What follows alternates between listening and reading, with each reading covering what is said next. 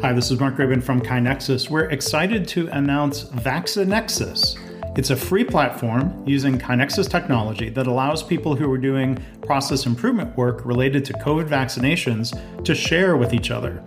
You can share improvements that you've done in your vaccination process. You can see what others are submitting so that you can adopt and adapt or be inspired. We hope this helps spread continuous improvement as we aim to stop spreading COVID. To apply to get a free account, visit vaccinexus.com. That's V A C C I N E X U S.com.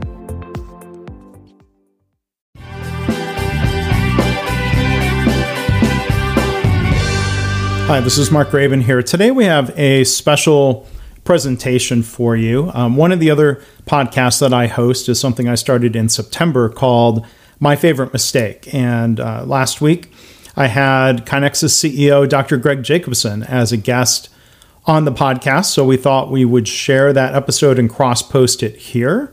So the full audio of that podcast will follow. And if you like this podcast and you're interested in subscribing, you can go to www.myfavoritemistake.com.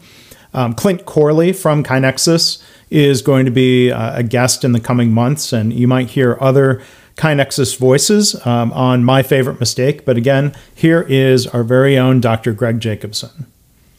Episode 31 Dr. Greg Jacobson, CEO of KaiNexus maybe one of the mistakes I had, which, which, which was trying to pick one of my favorite mistakes. I'm Mark Graban. This is my favorite mistake. In this podcast, you'll hear business leaders and other really interesting people talking about their favorite mistakes. Because we all make mistakes, but what matters is learning from our mistakes instead of repeating them over and over again. So, this is the place for honest reflection and conversation, personal growth, and professional success. Visit our website at myfavoritemistakepodcast.com. It would be a mistake to not enter to win a free My Favorite Mistake coffee mug. Go to markgraban.com slash mistake31. And now, on with the show. Hi, welcome to My Favorite Mistake. I'm Mark Graban, and we're joined today by Dr. Greg Jacobson. He is an emergency medicine physician. He's also the co founder and the CEO of the technology company KaiNexus. Greg, thanks for joining us. How are you? I'm great, Mark. Thanks for having me on as someone you know that I wouldn't say loves identifying my mistakes, but certainly doesn't have a problem identifying my mistakes. And I'm also glad you gave me about a month to prepare so I could really think about all the different mistakes that maybe people could learn from. Well, sure, and I mean that's I mean that's one of the themes of the podcast here is you know for one we all make mistakes, but secondly, hopefully we learn um, from those mistakes, and and so you know with that, and there's a lot of other things we can explore afterwards. Greg, I mean, what would you say is your favorite mistake?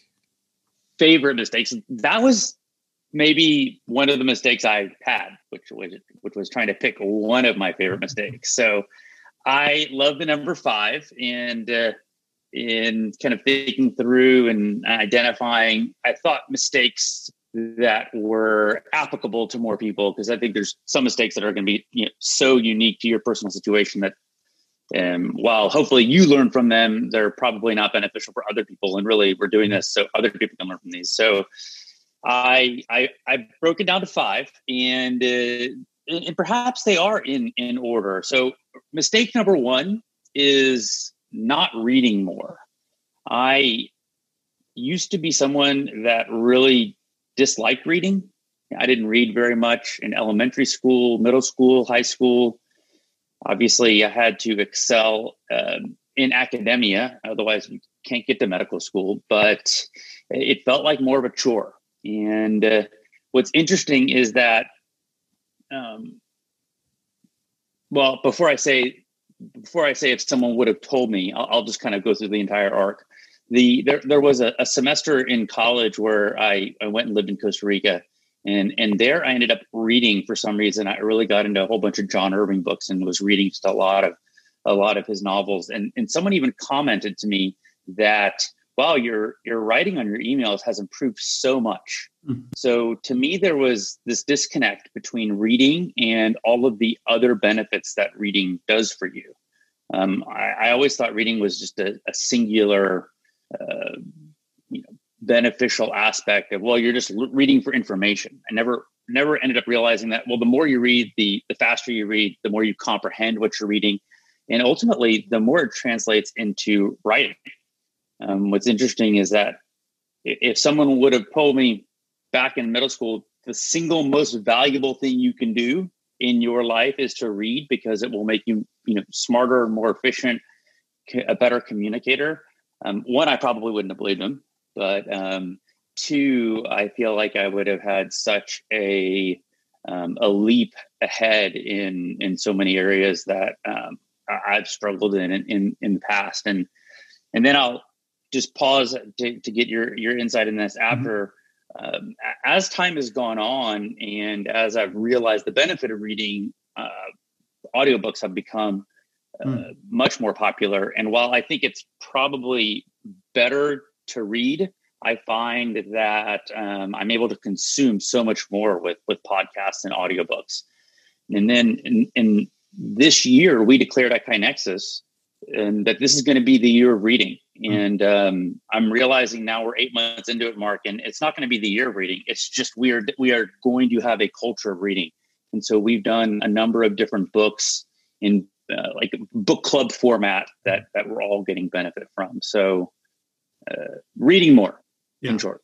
So, so I mean, let's explore that a little bit. Um, I, I recently had the chance to interview Tom Peters, kind of the legendary author of In Search of Excellence and other books. And I don't think he was just saying this because he's an author. He's he's saying that um, the biggest fault of a corporate CEO is that they don't read enough. And he really puts a huge emphasis on that of basically the curiosity and, and the continued learning, um, in addition to the benefits that um, that you describe.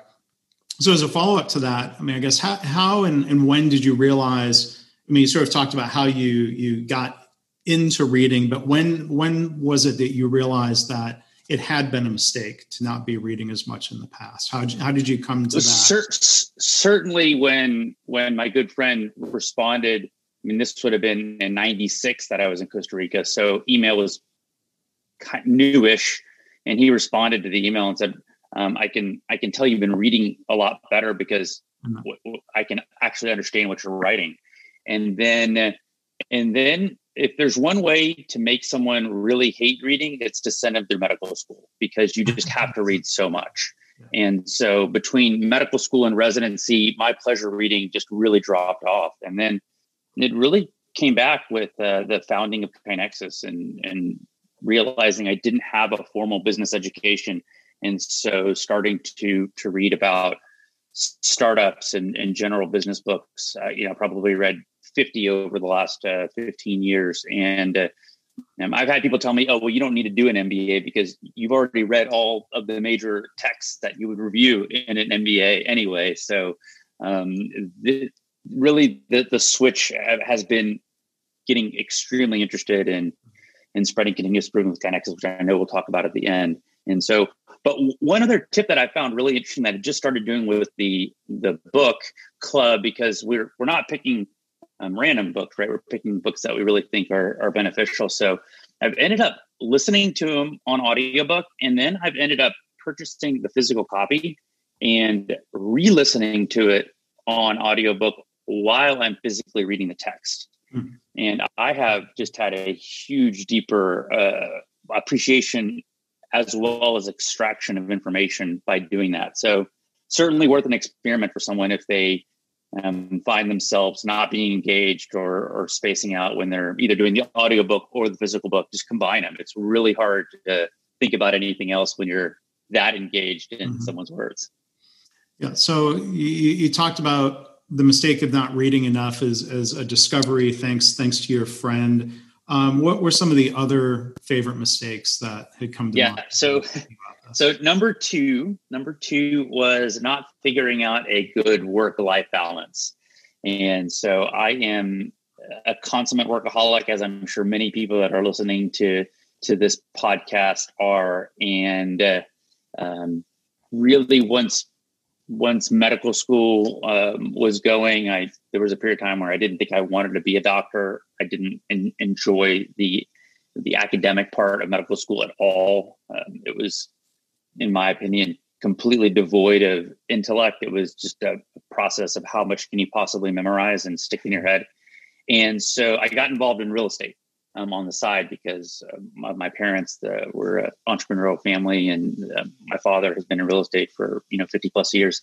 And uh, so while I got more interested in medicine when we started doing clinicals and seeing patients, my love of real estate never went away. So in the background, I've been investing in, in real estate over the last 20 plus years. And so that added a group of work. And then, you know, I had the brilliant idea of, well, how hard could it be to start a, a, a software company? Um, so I've been doing that as well as maintaining a, a clinical emergency medicine practice. Um, although that's that's pretty tiny now. Um, but uh, in in 2015, my my wife uh, sent me an email, and she said, um, "If ever there's a time you could work less, uh, please do so." Because I feel like we are just co-inhabiting now versus having a meaningful relationship, and um, I'm summarizing kind of wake a, a much longer yeah, a much longer email, but that email was really it was amazing for me to get. Um, and it's one of those emails I, actually just return to my inbox every 90 days and I reread mm. um, because the only way to establish work life balance is to make tiny little choices um, where you're deciding, well, if, if I was someone that had a good work life balance, what's the decision I would make right now? Would I unplug and, and go be with family? Would I pick up the guitar? Would I you know, do projects around that, whatever it is that's not working. And so it's something that I struggle with constantly. It's something that I've gotten better at over the last five years because I, I will ask her maybe once a year, how am I doing? But it's something that I think that uh, it's not intuitive, but you actually do better work when you're working when you do have a good work life balance. And so sometimes just putting more time, effort, and energy to something, it almost slows you down in a weird bizarre way. Well, there's you know, it seems like a lot of entrepreneurs and and even CEOs in large corporations kind of perpetuate this idea that you can just effort your way out of anything. You know, kind of the, the, the culture of, of uh, bragging about how many hours you work every week or the executive profile of well so and so wakes up at 4 a.m every morning and they're in the gym by 4.15 and um, that that's that's that's uh, not the only way to to really drive effectiveness, right? Yeah, I think I would hate to jump to the conclusion that someone that said, "Oh, I wake up every morning at 4 a.m. and and in the gym by 4:15," to say that they don't have a good work-life balance. But um, I think a person only really knows themselves if they if they truly are aware and um, and meaningfully introspective at, at, whether or not they are achieving a work life balance. Um, hopefully, that process includes asking all the people that are most meaningful to them hey am i meeting your needs in this relationship? Am i present? Am i you know watching life pass by? But um, at, at, the end of the day it's just going to take looking at yourself in the mirror and, and figuring that out um, so you said you had three other mistakes. Okay, three other. All right. Um, so one of the things that happens in, in a startup, and it, it happened to us uh, uh, perfectly, is that, um, and it's something that I actually read. I wish I remember. I read a blog post on it, and I was like, oh, that that fits us about ninety percent. Is, is you get to a certain point in a startup where the founder um, passion um, becomes um, diffused through so much interaction that you can't drive culture through just being passionate about solving a problem. So, what do I mean? So, we have two founders at, at KaiNexus, um, Matt and I. And if we have um, our first two employees, you know, really got a ton of our attention Um, they were interacting with us, you know, certainly on a daily basis, but but many times, you know, for many, many, many hours a day. As you go from you know two employees to five employees to ten to fifteen, you can you can start to understand the exponential growth aspect of that, and you start realizing, well, so now you have 100% of my time. Now this person might have 80% of my time, and this person, you get to a point where people are really getting a very small percent of your of direct one-on-one. And so there there needs and it seems like 20 people is what this this blog post that i was reading i wish i could attribute it um, to to the right person. But it, it seems like 20 seems to be a, a good number to realize that you need to start managing the company a little bit differently. And you need to go from kind of flying by the seat of your pants shooting from the hip to being more intentional about the type of uh, people you want to be or you know, people use the term culture and so i have a recurring item on my um, to do that that reminds me that that i should be spending about 20% of my time working on i'm going to call them soft things but um, that, that's not to say that that that they're less important than hard things right. and you know it's like the soft sciences are you know potentially more valuable than the hard sciences um, to, to us. But uh, but I'm I'm labeling them as soft because you sometimes don't see a direct uh, effect from them to the bottom line. For instance, like you would closing a deal or signing a renewal or expanding a customer. But um, though they directly affect people's amount of joy they have at work, it, it's going to affect your retention. Um, we had a incredibly high retention level at um, KaiNexus, and the first person that just left was right about the 20 person mark. And um, and sometimes people leave because they decide they no longer you know want to do that job and want to change careers, and sometimes they leave for other companies. But if you don't take the opportunity to say, well, what could I have done differently to make that person you know not want to make that decision then you know shame on you for not using the opportunity. So um, focusing on on culture and then this next one is it's it's the yin maybe not the yin to the yang but it, it's just it flows right off the tongue right after the focusing on on culture um, is uh, is focusing on on appreciation. And um, growing up in an emergency medicine framework, you you don't have really direct connection to your medical director all the time, and so you're kind of a solo uh, person that a lot of people don't really see what you're doing on the front line with a patient, and so I never really appreciated um, how important appreciation mm-hmm. is from your your boss or your the person that you report to. I mean, the the the emails that say, "Oh, it's it's Doctor Appreciation Day," or "There's balloons," or they give you a gift. You know, those are great, but that's not the type of appreciation that we're talking about. Um, we're talking about just meaningful. Hey, Mark, thanks for doing such a great job with you know the webinar series at KaiNexus. Thank you for you know really adding value to KaiNexus over the last nine years and, and giving examples. I think is is something that I'm learning. I'm mm-hmm. trying to get better at, and uh, I think that is in hugely important um, in in a company, especially when you kind of get past that twenty employee mark. So, and before you talk about the fifth, I've got to ask. Okay. So you said okay. your third uh, mistake, maybe to to paraphrase it back, was um, learning not learning soon enough how to be more scalable as the CEO, how to influence right, right. a larger company, and then you said not, not being appreciative enough is there a pattern? You said your first two were sort of uh, the eye opener was an email from somebody. Oh, interesting. Did your third um, and fourth mistakes sort of come to light because of feedback, whether it was an email or yes, thank yes. I'm glad you brought that up. So we we realized a couple years ago when when we started to focus on uh, culture in a more meaningful way. So what does it mean to focus on culture? So it means to be more intentional about doing one on ones with people. It means to stop and and and really realize that people are people and they have home lives and showing an interest, a genuine interest, not like a superficial interest, about people's passions and about you know what makes them tick outside of work. Um, and uh, there's there's many other ones, but I'll just jump to the one where we got the feedback that I realized that I could probably be better at telling people, "Wow, that was really great work. Thanks for doing that."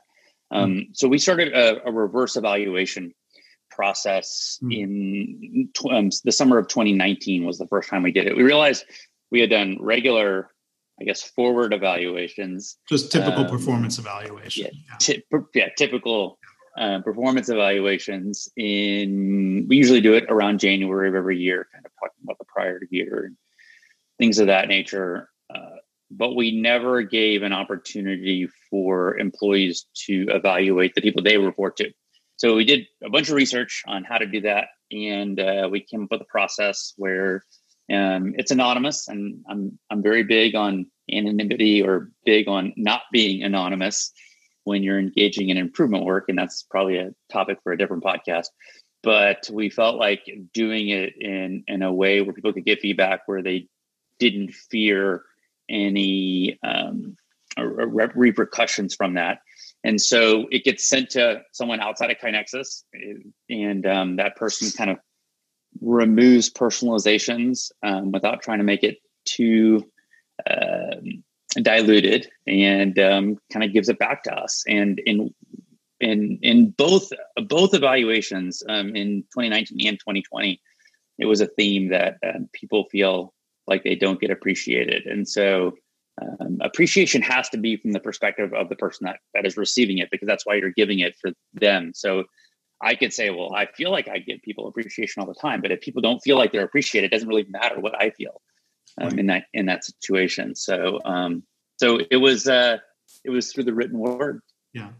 Well, and uh, you know, when you talk about giving that direct, specific, individualized feedback and recognition, um, it, being powerful, that makes me think of you know one of my favorite business leaders, um, the late Paul O'Neill, who said you know in, in, in, in an excellent organization, people would be able to answer yes to three questions every day, and that third question is, have I received recognition? And here's the important part. I think you'll get a kick out of this.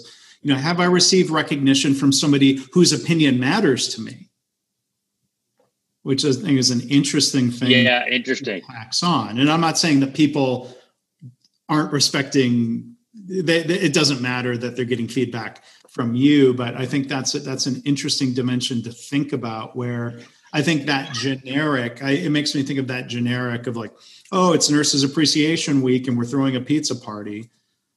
Does that really count as recognition? And if that chief nursing officer who maybe you've never seen all year suddenly shows up and has some platitudes does that really does that really provide yeah i don't yeah i mean i'm sure it moves the needle but it, it's not moving the needle i think in a meaningful way that they, people think it's moving the needle. It would just mean so much more when the chief nur- nursing officer walks down on a busy er shift and just says hey thanks so much. We got three pizzas coming later you know um, that i think is more meaningful than the oh it's whatever the nursing appreciation or the doctor appreciation or, or, day happens to be on the calendar you know recognition can also mean acknowledgement of um, you know i'm i'm here and i'm not just dropping off the pizzas but I've got some time if you want to tell me how things are going here and what could we be doing better. Those are conversations that that you and, and KaiNexus and, and the customers are always talking about improvements yeah. In, in rec- yeah. and I,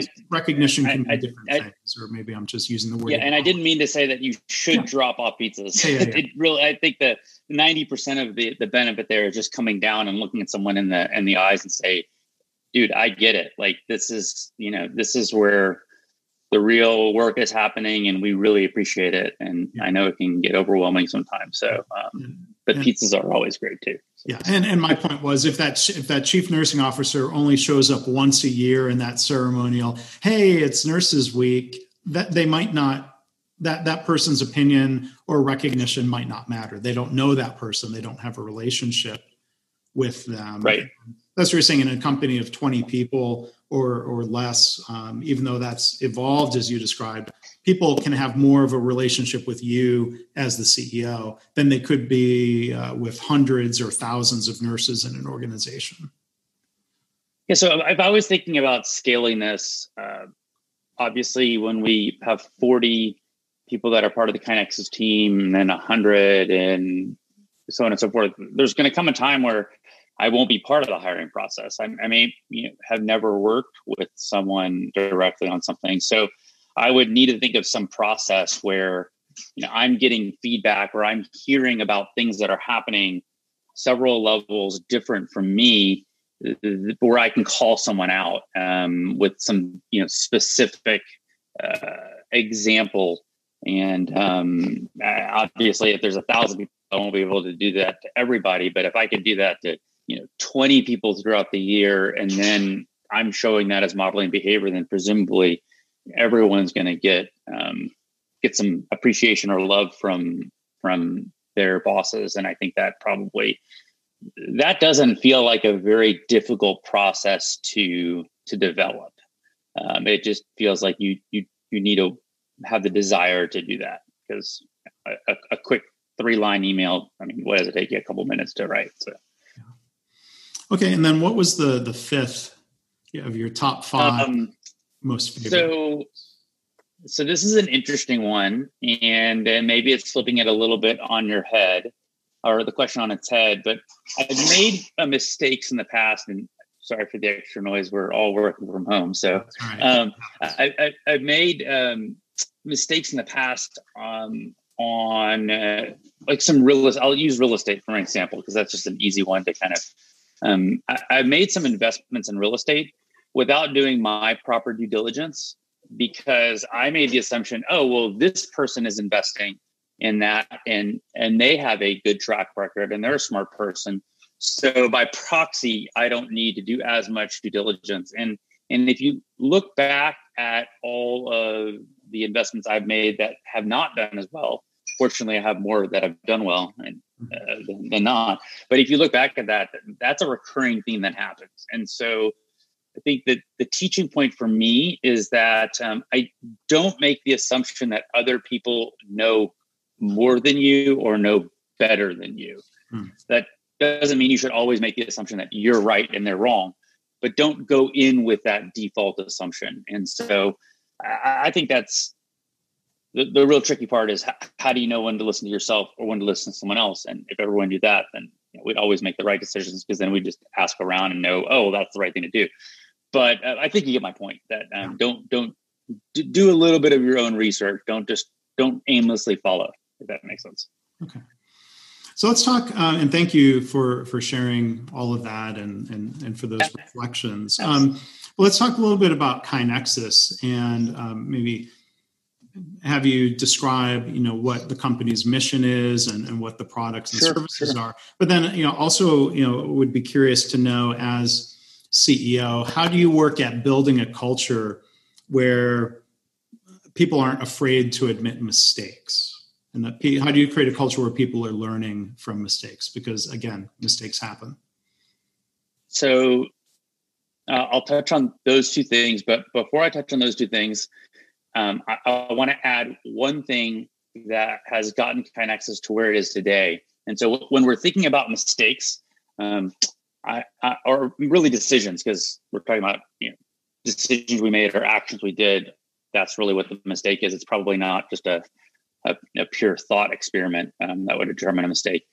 uh, is that in reality, if you look back at the arc of KaiNexus, the the five years kind of pre-company formation, where I was thinking about the concepts and working on a prototype software, and then the ten years now of, of being in the company um, arena, there might be only five or ten real decisions that would have completely impacted the company to the point of failure. Hmm. The the other I probably am participating in a dozen or, or two dozen decisions a day, um, depending on how uh, important you're talking about it, it might be that a person is making you know hundreds of decisions a day. Down if we're talking about like, well, what are you going to have for breakfast? But uh, the vast majority of decisions that, that you make in a, in a day or in, in a business um, really aren't going to change the bottom line um, in a meaningful way. You just have to get like 80% of them right. Mm-hmm. Um, so the real thing is is is knowing is this a decision that could have the potential to uh, kill the company versus is this a decision that doesn't have that potential so the risk of failure is uh, one mitigated because the impact isn't necessarily detrimental but two is going to be also impacted in a positive way because uh, you're going to be observant about the failure and you're going to improve from it.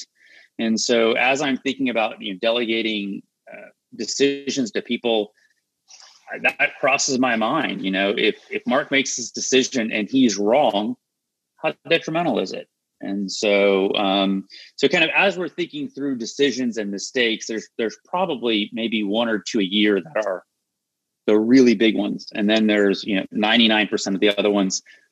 You you need to get most of them right. You just don't need to get all of them right. Obviously, if you're if 100% of the decisions you make are mistakes, you're going to run a company into the ground or an organization into the ground. So I, I wanted to say that, in and it dovetails nicely that we are a startup um, that um, is uh, still around. And so. I would argue that we have not made any fatal mistakes and that we, for the most part, made more uh, correct answers than um, than um, incorrect answers. And so we're, we're a software company. We we help organizations uh, spread a culture of continuous improvement. And so most people that are listening to this uh, know you are a, I'll call you a lean guru. And so most of our customers are coming from, I know you're, you're smirking I, I and you're, you're nodding. I don't like that word. That's a mistake using that word. Go ahead. Um, but uh, most people that know you wouldn't wouldn't find it surprising that you're working with a, a, software company that is implementing you know continuous improvement lean and kaizen concepts or at least helping organizations implement those and so that's what we do we have companies that come to us and say we are totally disorganized. We have no way to understand impact. We have no way to engage our employees. We're using excel word. We're using these project management platforms that that aren't based on lean and, and kaizen concepts. We need to accelerate how many ideas we get. So those are the kinds of things that people come to us and and we provide a platform to help people manage their top down work like large scale lean projects that might have 10 to 20 people involved in them that might last for months. And um, people sometimes call them value stream apps or large pdsas or strategic a3s or kind of give it a bunch of different names. We also help people manage their top their bottom up work. Um, that's you know employee frontline ideas, um, opportunities for improvement, frustrations, um, identifications of defects or or or mistakes um, or patient errors. Um, something that's that's driven from from the front line, um, and then it gets routed kind of up through. We we help people visualize their KPIs and uh, hopefully if they're measuring the right KPIs and they're doing good improvement work, then then those uh, key performance indicators will be improving. And um, and so uh, and then finally, as we've evolved, because we really started initially with just bottom up, and then we added the top down, and then we we added the KPIs. But we realized people were coming to us and saying, "This is all great, but but we need a way to align it all." Mm-hmm. And so we've added in uh, functionality into the platform that helps people with their their strategy deployment or their Hoshin work, so they can see how how do the KPIs, how do the big initiatives, and how do all the small initiatives kind of fit together. I guess I should have probably gone vertical there instead of um, horizontal. So, um, but that's a little bit about KaiNexus. So mm-hmm. if if you are trying to develop a culture of continuous improvement and you're struggling um, and uh, you realize you're probably not using the right technologies, then that you would be a good person to reach out to us mm-hmm. and uh, see if we can help with those things. Yeah. Um, and the website there is kainexus.com, K A I N E X U S dot com. Boy, I made a mistake and stumbled through the spelling of that. kainexus.com. No, I, am I'm glad you, you, I think you went slow. I, I like that. Oh. And it's obviously a combination of the words Kaizen and Nexus. So yeah. the idea is that you would do continuous improvement kind of in an interconnected way at an organization. And I'm, I'm proud to say that Mark and I met on Valentine's Day of 2011 and he has uh, been a part of the company since its early days. I like to think of him as keeping us on track um, to to the to the mission and the the I'm going to use quotes again, air quotes, uh, the correct application of lean practices. Um, and so uh, we're honored to have had you part of the team. Oh, thanks. And so, yeah, I was I was going to say, in the interest of um, disclosure, that I've been a contractor, a part time employ, part time employee, an investor, um, part of the team at KaiNexus in different ways. But one observation, and and and going back to 2011, 2012, we talked about this a lot, Greg, of um, you know being intentional around the culture. And one thing I'll, I'll give you and Matt as um, the other co-founder credit for as the day-to-day leaders of the organization is creating an environment where uh, people aren't blamed or vilified when something goes wrong because as as you have experienced differently than i have around healthcare um, when people get named blamed and shamed when a mistake occurs that leads to the hiding of problems and then if you cover up the problem, you can't learn from it as an individual, as a leader, as an organization.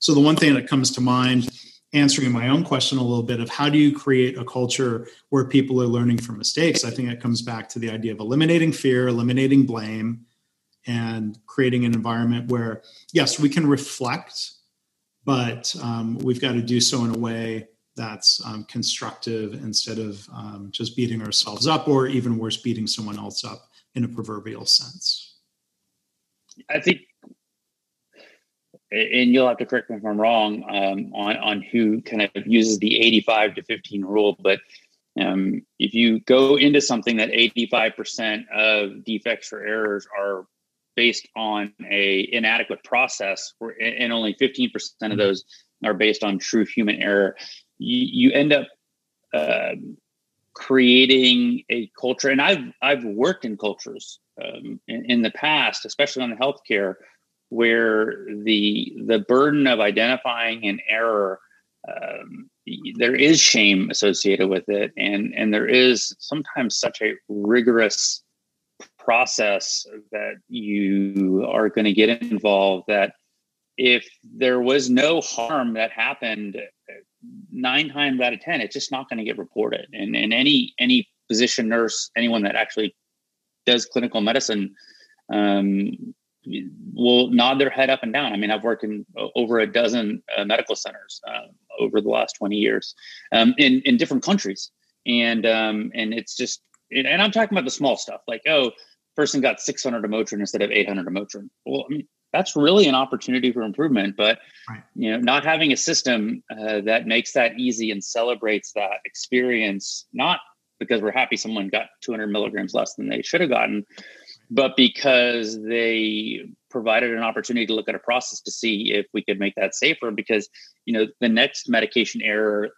could be you know 10x of the amount of heparin um, uh, that someone is given, and and you know heparin, as you know, is a blood thinning medication, and that that can be and has been um, life threatening, and that that mistake may have been prevented. I don't know, you know how many times this happened, but I, I know you and I both know of the specific case that we're thinking about.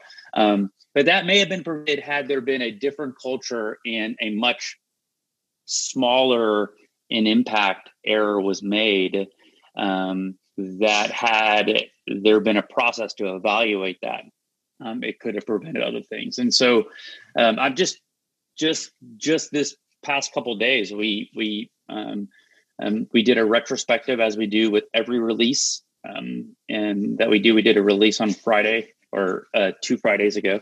And um, the dev team product team um, all get together and i'm just i'm so proud of that team. Uh, the the quality of the work that they do is is so high and even though they do that level of quality they also are looking for ways to improve. And so um, and so it's uh it's it is a pleasure when you work in that framework that we're we don't want to over process things but we're going to focus on process to see if we can eliminate um, mistakes in the past uh, or mistakes in the future um, so yeah.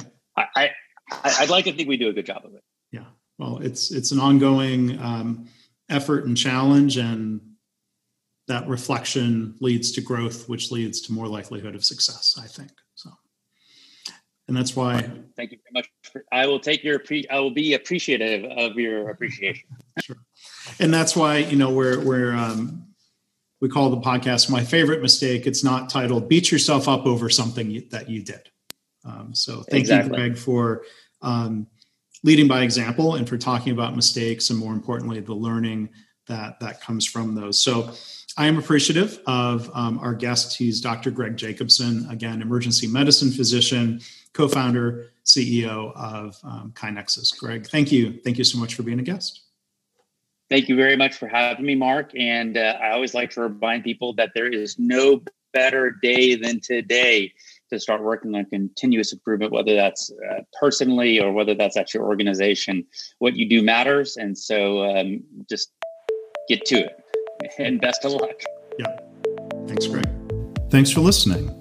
I hope this podcast inspires you to pause and think about your own favorite mistake and how learning from mistakes shapes you personally and professionally. If you're a leader, what can you do to create a culture where it's safe for colleagues to talk openly about mistakes in the spirit of learning? Please subscribe, rate, and review the podcast.